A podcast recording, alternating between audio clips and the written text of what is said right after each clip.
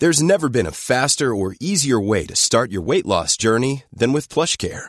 PlushCare accepts most insurance plans and gives you online access to board-certified physicians who can prescribe FDA-approved weight loss medications like Wegovy and Zepbound for those who qualify. Take charge of your health and speak with a board-certified physician about a weight loss plan that's right for you. Get started today at plushcare.com slash weight loss. That's plushcare.com slash weight loss. plushcare.com slash weight loss. Many of us have those stubborn pounds that seem impossible to lose, no matter how good we eat or how hard we work out. My solution is PlushCare. PlushCare is a leading telehealth provider with doctors who are there for you day and night to partner with you in your weight loss journey. They can prescribe FDA-approved weight loss medications like Wegovy and Zepbound for those who qualify. Plus, they accept most insurance plans. To get started, visit plushcare.com slash weight loss. That's plushcare.com slash weight loss. Even when we're on a budget, we still deserve nice things. Quince is a place to scoop up stunning high-end goods for 50 to 80% less than similar brands. They have buttery soft cashmere sweaters starting at $50, luxurious Italian leather bags, and so much more. Plus, Quince only works with factories that use safe, ethical, and responsible manufacturing. Get the high-end goods you'll love without the high price tag with Quince. Go to quince.com slash style for free shipping and 365-day returns. Welcome to the HIV podcast. Each week we focus on a person, historical event or pop culture moment linked to HIV and explore the story of what actually happened. I'm Sarah. And I'm Jess, and between us we've been working in the field of HIV for 40 years. Our aim is to get as many people as possible HIV educated. Our mini series focuses on people who recklessly transmit HIV, but we need some balance here because we don't want people to be fearful of those living with the virus. There are approximately 37 million HIV positive people in the world, and we featured less than 20. We don't want anyone to be under the illusion that recklessly or intentionally transmitting HIV is commonplace. It's not. HIV medication stops people living with the virus from passing it on to others. We call this being undetectable. And it's one of the reasons that HIV rates are falling and why it's so rare for people to be prosecuted. But when people do appear in court, the media attention often causes fear and stigma. So our series is about setting the record straight. Hello, and Hello, welcome to, to HIV Hope and Charity, a mini crime HIV crime series. did you did you want to do it first? I got the feeling that you want to do it yes. well, well done, and well done for getting the whole title in.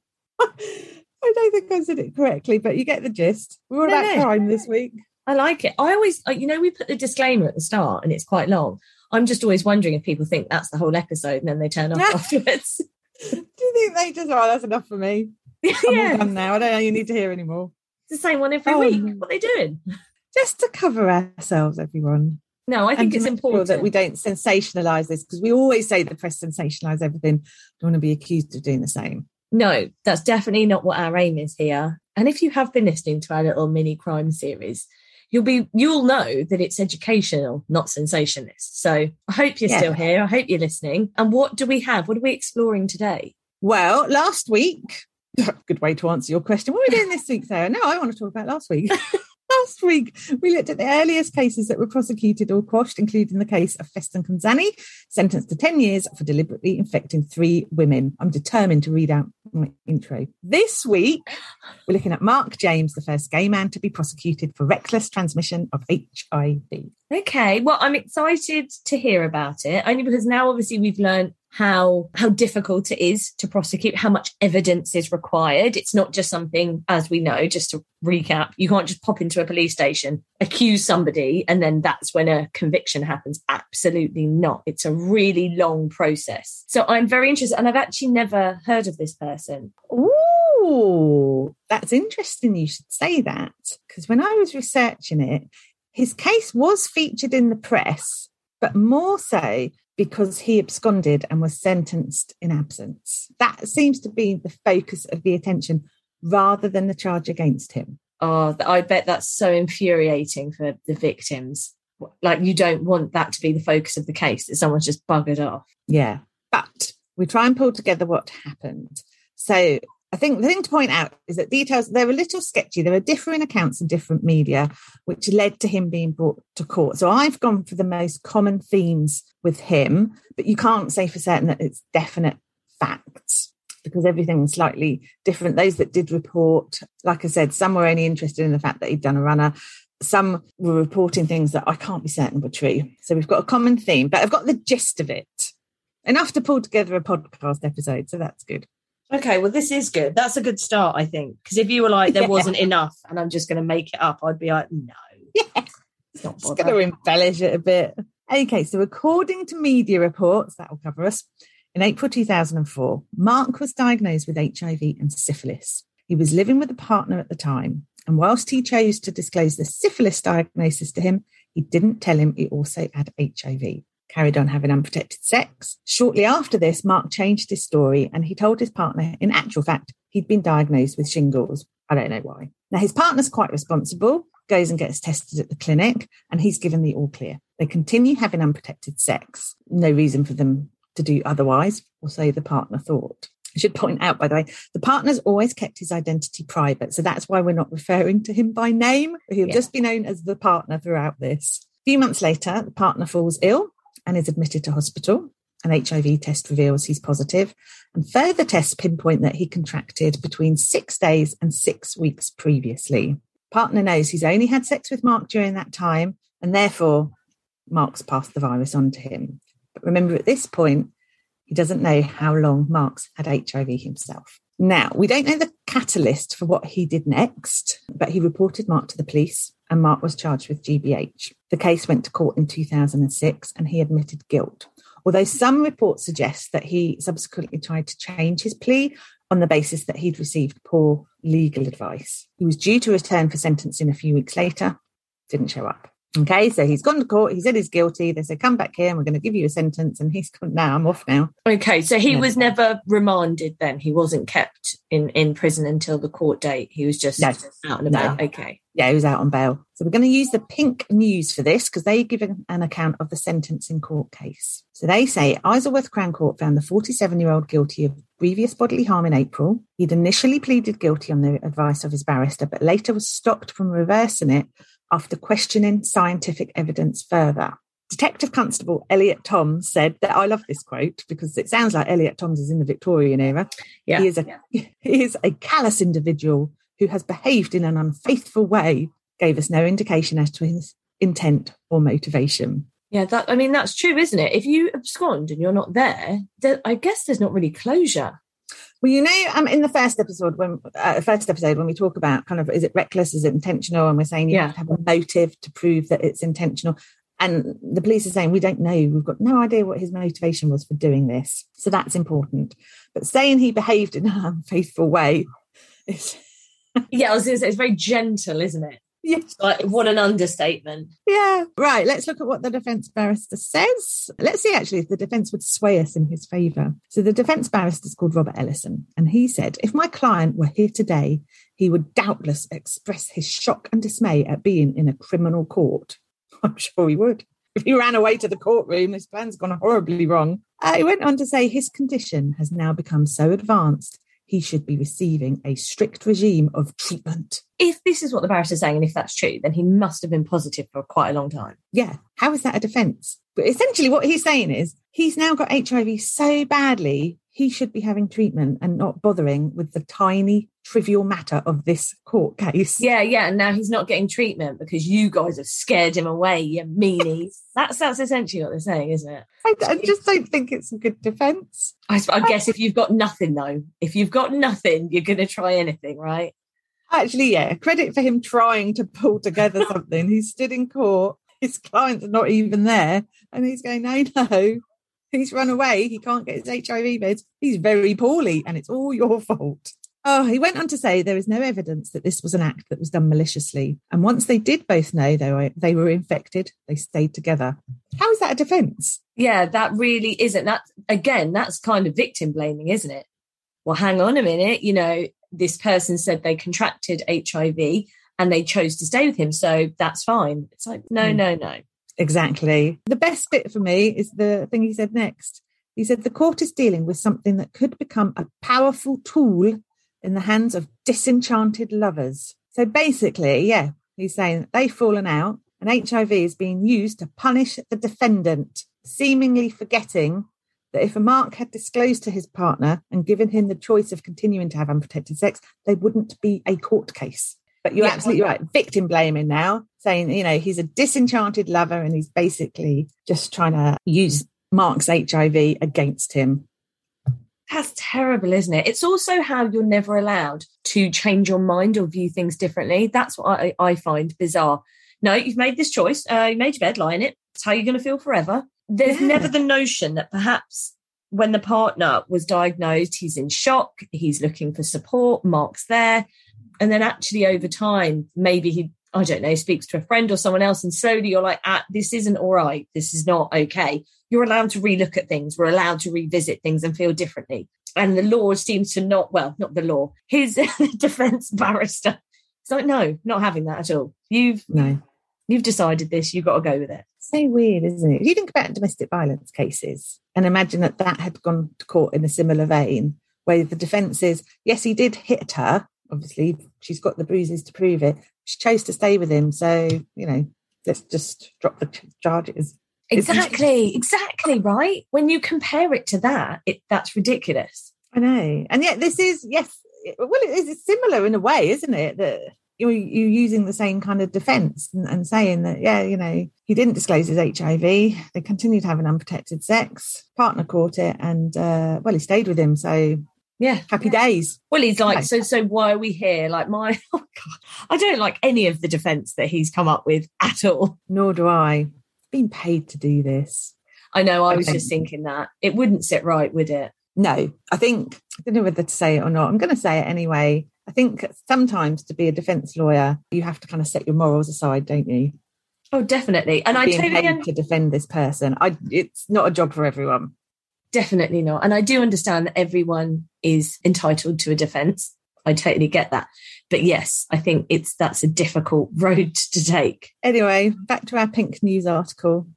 So they said the court heard the couple have been together since 2003. Further into the relationship, James told his partner, cannot be named for legal reasons, that he had syphilis despite testing positive for HIV. Sexual relationship continues. Part, partner becomes ill and discovered he had the HIV virus.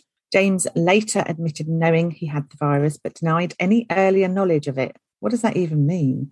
Like saying, yeah, I know I'm positive, but I didn't know back then, even though the clinic had told me that. Oh, is that what he's trying to say? My first reaction was, is he trying to go down the path of, well, I knew I had HIV, but I had no idea of how it would be transmitted or passed on. So I didn't know if that was a defense that he was possibly going to go for.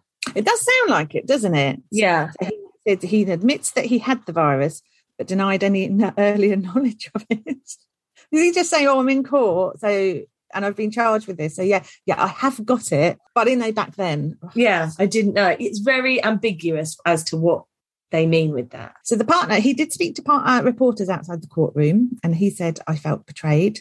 The hospital didn't know what was wrong with me, and when I found out, the impact was huge. That must have been very scary, actually. If you're admitted to hospital with anything, it's quite traumatic for them not to understand." Why he's not responding to treatment and then to have the HIV diagnosis is pretty harsh. Originally, we had protected sex, but Mark was keen to stop using condoms. I mean, no doubt what Mark did was malicious. It was just another weapon because he had pretty much tried everything else. I don't know what he means by that, but I think it's probably quite a turbulent relationship. Still no excuse, though, for what he did. He went on to say, not speaking for the gay community, but I found the police to be completely naive about gay men and the kind of sex gay men have, which makes me wonder what line of questioning did the police take? Well, I can only imagine. You know, I don't know if you've watched the um, Stephen Port or, or if you know any about that, about the documentaries, but you know, the guy who obviously met people on Grindr gave them drugs, and it it took some of the young guys that had died their mothers. Basically, where I'm going with this is the police questioning was terrible. And that wasn't that long ago. Yeah. Heavily criticized because they were men from the gay community. I mean, my God. So even further back, I mean, that is not going to be good. That's interesting, though, because he's gone to the police and said that he's contracted HIV from from his partner, from Mark. Why would they question him about the kind of sex they had? Well, exactly. What does it matter? But it's all very odd. And again, I think I don't even know. Very bizarre line of questioning, and, and where are they even going with it? I know. I mean, I think it's very brave, isn't it, to go to the police in the first place, but to then be questioned about your your sex life or the kind of sex gay men have, he says. I mean, well, do you know what? I'm going to butt in and talk about TVPS. Ready for this to do with the law? We say that, but actually we offer like a third party reporting service, don't we? So there are a lot of men that go cruising in our area. I'm sure in lots of areas, but we've got quite a popular site near us. And from time to time, you will get people that go down there that, I don't know, vandalize the cars or assault people in some cases. You know, all sorts can happen. The reason we set it up, people would not go to the police because of how they'd be treated, because they mm. would basically be victim blamed. Why were you here? You shouldn't have been here what were you doing? And then again, if you're married, are they going to send letters to your house? I mean, awful things. So people are in this position where they feel like because the police will treat them that way, they cannot report. Little yes. tangent for you there. No, it's very true. Yeah, you do wonder if the partner was in a similar position, don't you? Yeah. Where the police are just really curious about what sort of sex do you have then, other than focusing on what's actually happened. I don't know if that's the case, but for, for him to mention it, it's obviously very important to him, and, yeah. and he wants it highlighted. So the judge said in his summing up, by his deceit and lies, Mark James kept us kept his partner unaware of the risk. So remember the Konzani case focuses on lack of honesty rather than focusing on the complainant choosing to have unprotected sex. It's the same here. It's the deceit that determines guilt rather than the partner consenting to not using condoms. So good. Right.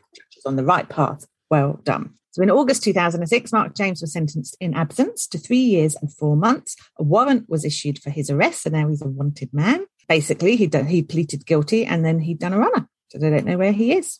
Oh wow! The police give the police the credit; they do look for him. Uh, they have no luck in this country, uh, so they broaden their search to Europe. They believe Mark might be in France, but I mean, France is massive. Yeah, it's like finding a needle in a haystack. And for three and a half years, they couldn't find him. Eventually, he turns up in Brighton. He's returned to the UK to access treatment for cancer, and he's picked up by the police at Sussex County Hospital. Two days later, he appears in court, uh, where 10 months are added to his original sentence for admitting to absconding bail, and off he goes to prison. But again, though, so he's just basically given more time, but there's still no further um, insight into why he did it, the intent, if there was intent. So there's still no more closure for the partner. No, and no real understanding of kind of the motive for all of this. I wouldn't have thought, which is exactly. Difficult. And if you don't know the motive, how do you know someone might do the same thing again? Wow, interesting you say that. So the court heard how James had fled to Narbonne in southwest France before sentencing and only returned in January because he needed urgent medical treatment. The judge who was sentencing him, is the same judge that sentenced him originally, They wasn't happy about that. Said your efforts to evade the consequences of your crime were such that neither the publicity nor the efforts of the police were to any effect. Until it suited you, you were at large. During those three and a half years, you represented a substantial risk of serious harm to the general public. Were you again to commit the shocking crime for which I sentenced you before? And that's a really good point. Mm. Because we don't know if, whilst he was in France, he was having unprotected sex with people. That's true. He could have been, they could have been infected with HIV, but we'll never know. But he's yeah. out there, you know, tearing around France. Yeah. Free, yeah, yeah. Large. You just don't know, do you? That's the difficulty again, because we really have no insight into why it happened. So how could we know if it might reoccur? Exactly. Okay. Now, given that this was the first gay man to be sentenced, there, there, is, there was very little in the press. They've reported the facts, obviously, of the court case, the sentencing court case, him absconding to France. But there's very little in terms of kind of public opinion or sensationalizing, which is what some of our press do the best. And there are conflicted details, as we mentioned earlier. So there's um, a lack of detail about how his partner found out. And normally the press really focus on this mm. don't they? They want to know um, exactly how somebody got HIV, and you know that tends to be what the focus is. And there wasn't in this case. You know, one paper said the partner found out through a mutual friend, another said it was because he reported Mark James for domestic violence. So you, so you just don't know kind of the the background, the full background to the case. And nor do we know why the press really weren't kind of taken with it. Did they just not think it was newsworthy? Because other cases that we featured were heavily, and cases that we're going to feature in the next couple of weeks, they were kind of uh, a heavy focus in the press about them. So it's strange that they didn't pick up on in this one. Maybe the UK just wasn't ready for a case like this because maybe, you know, the gap between sentencing and him going to prison didn't capture media attention. I'll never know. Perhaps. And sadly, I feel like there's almost, and this is just my own personal opinion, but I feel like perhaps also the papers looked at it, that undercurrent of judginess and victim blaming. I bet you the reason it wasn't covered as much is because it was in that same way. Well, they were in a relationship and he chose to stay. And it's like, you're misunderstanding this. I just feel like perhaps that's why this wasn't picked up as much. Oh, it could be, couldn't it? Which is terrible, absolutely terrible. But we know how awfully the papers cover HIV. And so I feel like that's not sensationalist enough. We're kind of being a bit judgy and we're victim blaming. And so this really isn't that interesting because, you know, this person chose to stay with them. They're in a relationship. Yeah, it just feels that way. Like I said, it's just my opinion. It just feels like perhaps that's why. Okay, so they weren't. Yes, that would make sense, though, wouldn't it? And then they are only interested when he does a runner, and then it's like, oh, now he's a wanted man. Exactly, and that's kind of what they they focus on press letting us down again. Although for the, well, for the partner, and he wanted to remain anonymous, maybe it was a good thing. But he's mm. also raised some good points about how the police handled the case, about how he felt that really haven't got the media attention that, that they deserve. Um, I've got a question as well, and I don't know if you'll be able to answer this at all. So the case before, I've forgotten the guy's name. Konzani. Konzani. So Konzani got 10 years, didn't he? Yeah for three and, women. Yeah. Yeah. Uh, yes, that's what I was going to say. Is it the 10 years because there were multiple victims? And in this case, there was only one victim. So that's why the three years. That's really difficult to answer. So they, you know, when courts sentence, they have the judges um, and courts have sentencing guidelines and a range of sentences that can be used for different crimes. Okay, so it, there isn't just a set time frame when somebody can go to prison or someone can do community service. It will be you can sentence between I don't know three years and ten years for this, and depending on the severity of the crime, mitigating factors, uh, all of those kind of things are taken into account, and then they pick somewhere in the range. But they have to back up what they've chosen as their sentence. You can't just say, "Oh, hot day and I can't be bothered. I'm just going to go in the middle and do five years," for example. Right? Yeah. Um, however, I do think with Mark, I mean, the fact that it's only one person, obviously they take that into account, whether the other case was three.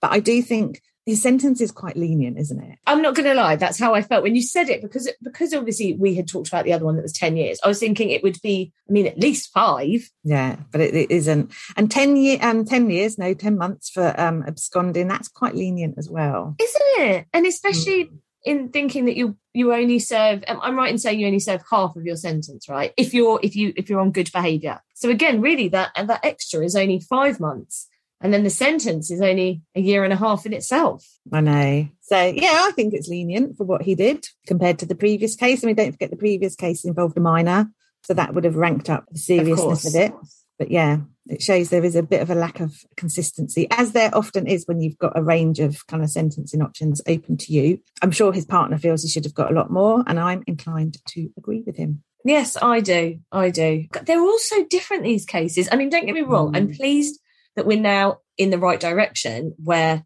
it's not this whole issue with consent on the victim and, and it's it's you know they're all on the responsibilities all put to them but yeah oh, i'm fascinated to see where we're going next Will you tell us what we're doing next week? Just so because I'm just excited. I won't look it up, I promise. I just want to know.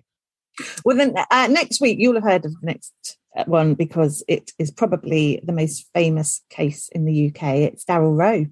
Oh, I was hoping we were going to cover Daryll Rowe because I, again, I've only read like the sensationalist news stories. I don't really know the ins and outs of the story, just the the headlines. Because again, I know he's a hairdresser because of those headlines. Yeah, yeah. Okay, amazing. So um, that's yes, our most prominent case, I would say, in in the UK. And we're going to look at him in more detail next week. But for this week, that's it. Mark James, the first gay man to serve a prison sentence, eventually, for reckless transmission of HIV. So I guess he must be out now, mustn't he? I don't know. Well, I suppose you don't know what else he's done, or I don't know if he was the. Who knows? Who knows where he is and what he's doing? Ah, hopefully he's changed his ways, come to terms with his HIV diagnosis, overcome his cancer diagnosis, and is living a good, wholesome life, helping other people. Fingers crossed.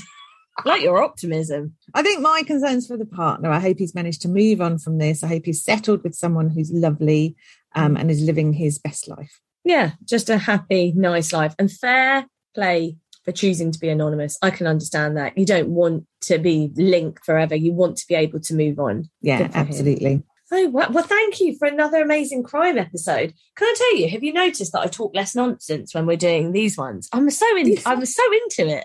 Oh, no. My mind is like laser focused. I'm right here with you. You're right. You've leant forward in every single one. We record these on Zoom, as everybody knows. So most of the time, I've just seen your nose and eyes. Oh, oh yeah, look, because when because I'm actually leaning like this, but you can't see it. So You bob around quite a lot. you're very still. I am. Uh, yes, I am, and I'm used to people bobbing about because my youngest son is is very fidgety. Doesn't ever sit still. So I'm just used to. It's, it's just like talking to him. Oh, good. I'm just like a child. Super. Yeah. Not able to focus for very long. Bobbing around. Wants to get on to the next thing. Oh no, this, the, the, honestly, you know, I love true crime. So for me, I I'm all in, and I even brought some knowledge this week, rather than just you know questioning your pronunciation or telling you tales of my mother. True.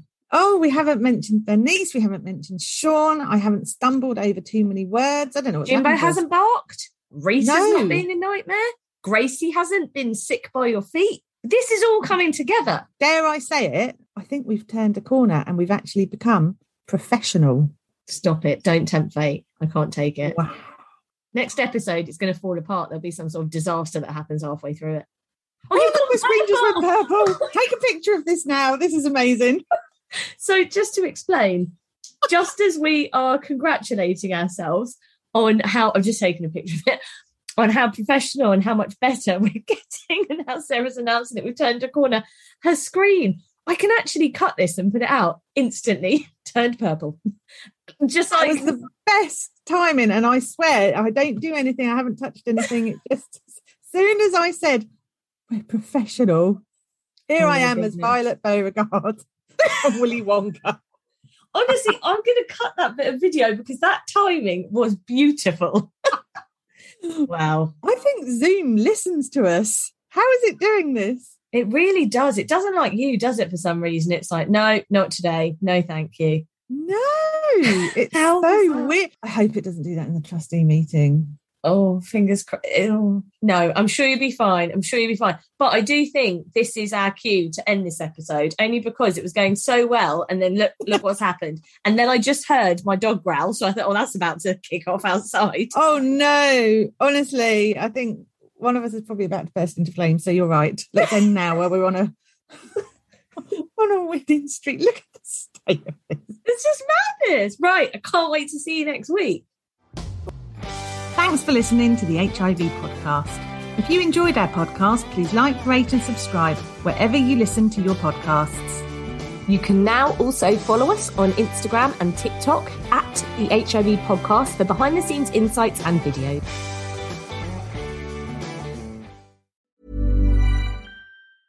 Even when we're on a budget, we still deserve nice things. Quince is a place to scoop up stunning high-end goods for 50 to 80% less than similar brands. They have buttery soft cashmere sweaters starting at $50, luxurious Italian leather bags, and so much more. Plus, Quince only works with factories that use safe, ethical, and responsible manufacturing. Get the high-end goods you'll love without the high price tag with Quince. Go to quince.com slash style for free shipping and 365-day returns.